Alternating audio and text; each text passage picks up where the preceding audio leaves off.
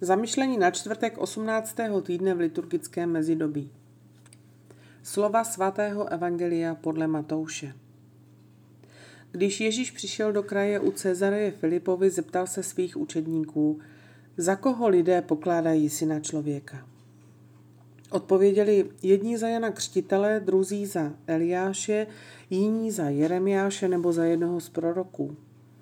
Řekl jim, a za koho mě pokládáte vy?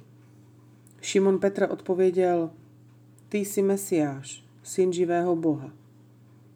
Ježíš mu na to řekl, blahoslavený jsi Šimone, synu Jonášův, protože ti to nezjevilo tělo a krev, ale můj nebeský otec.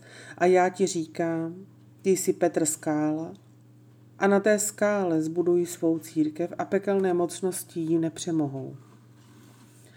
Tobě dám klíče od nebeského království.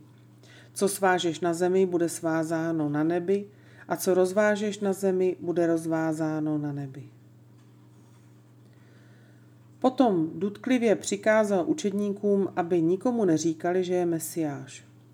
Od té doby Ježíš začal svým učedníkům naznačovat, že bude muset jít do Jeruzaléma, mnoho trpět od starších velekněží a učitelů zákona, že bude zabit a třetího dne, že bude vzkříšen.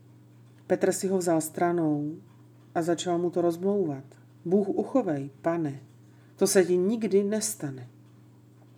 On se však obrátil a řekl Petrovi, jdi mi z očí, satane. Pohoršuješ mě, neboť nemáš na mysli věci božské, ale lidské.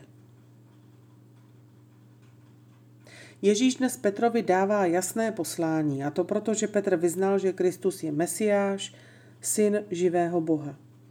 Ježíš reaguje slovy o blahoslaveném Petrovi, kterému toto nezjevilo tělo a krev, ale nebeský otec. Ježíš v té chvíli dává Petrovi zřetelně první místo v pozemské struktuře církve. Krátce na to ale přichází první zkouška, když Ježíš přibližuje, co se stane po jeho příchodu do Jeruzaléma, že bude trpět, zemře a třetího dne vstane z mrtvých. V ní ukáže Petr svou přízemní lidskou povahu, když si vezme Ježíše stranou a říká, to se ti nikdy nestane. Ježíš reaguje známým způsobem. Musíme být vděční evangelistům za to, že nám představili první Ježíšovi učedníky, jakými ve skutečnosti byli. Žádné idealizované postavy, ale lidé z masa a krve jako my sami, s jejich vadami a ctnostmi – tak nám je přibližují a pomáhají nám poznávat, že zdokonalování se v křesťanském životě bere jako cesta, kterou musíme všichni kráčet, protože nikdo se nenarodí s tím, že je dokonalý.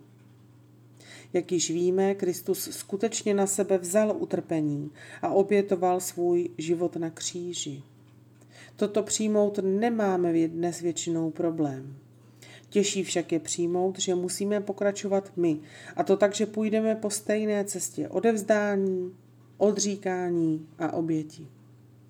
Tak to jít navzdory té civilizaci, ve které žijeme, jež si zvyká a jež se dožaduje rychlého úspěchu, učení bez námahy a zábavným způsobem a dosažení maximálního zisku s co nejmenším pracovním vypětím, to se nám nebude chtít. Nemělo by nás překvapit, když to dopadne tak, že budeme věci lidské brát jako ty důležitější a rozhodovat se podle pohodlí a konzumu, i když Bůh by takto nejednal. Jakmile Petr přijal Ducha Svatého, poznal, kudy vede cesta, kterou má dít a žít podle ní. Soužení tohoto světa jsou plná smutku a jsou bez jakýchkoliv cen. Ale tím, co vytrpíme pro Boha, si střádáme bohatství s nadějí na věčnou odměnu, říká svatý Efrem.